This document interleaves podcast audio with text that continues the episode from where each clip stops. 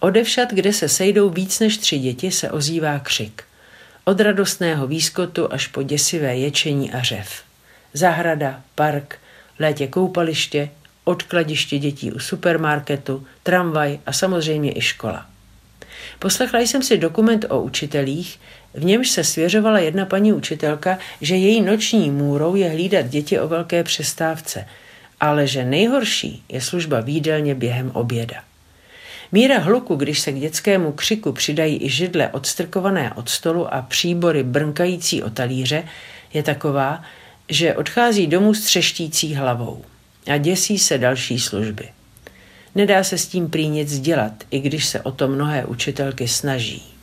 Děti se uklidnit na dlouho nepodaří, na chvíli trochu stichnou a pak to začne na novo.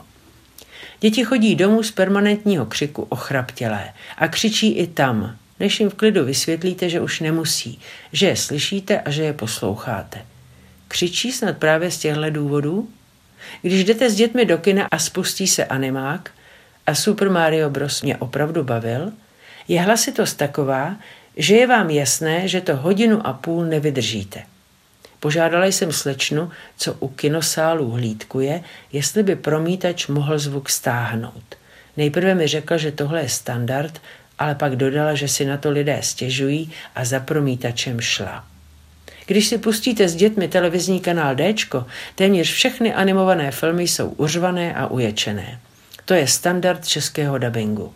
Přidává se k němu ještě herecké pitvoření a nepřetržitý zvukový design, který se s uječeným slovem pere. Ale to už je standard světový. Samozřejmě existují výjimky, ale jsou vzácné. Děti si zřejmě zvykly na to, že hluk a vřava je standard, že když chtějí být slyšet, musí řvát, ty ostatní překřičet. Konec konců vyhrávání v jakémkoliv veřejném prostoru, včetně záchodků, je musí přesvědčit o tom, že ticho zabíjí. V neanimovaném světě dítě křičí většinou proto, že mu něco schází, že něco není v pořádku. Pokud není nemocné a matka není vystresovaná, bývá v klidu. Přihodilo se mi, že jsem cestovala autobusem v jeho indické karnátace do poutního místa Šringerí. Jeli jsme tam téměř celý den. Autobus byl nadspaný, houpal se ze strany na stranu, doslova drkocal po silnici plné děr a nepřetržitě troubil. Lidé stáli v uličce a drželi se tyčí s rukama nad hlavou dlouhé hodiny. Včetně hubeného Inda s dítětem v náručí. Mohlo mu být tak pět let. Sedělo mu na kostnatém boku, hlavu mu složilo do ramení jamky, z níž při každém výmolu na cestě vypadlo a znovu do ní zase zapadlo, aniž by se vzbudilo. Hlavička mu lítala sem a tam a dítě nic, spalo. A táta stál a držel ho bez jediného pohybu. Jakási až mystická symbioza.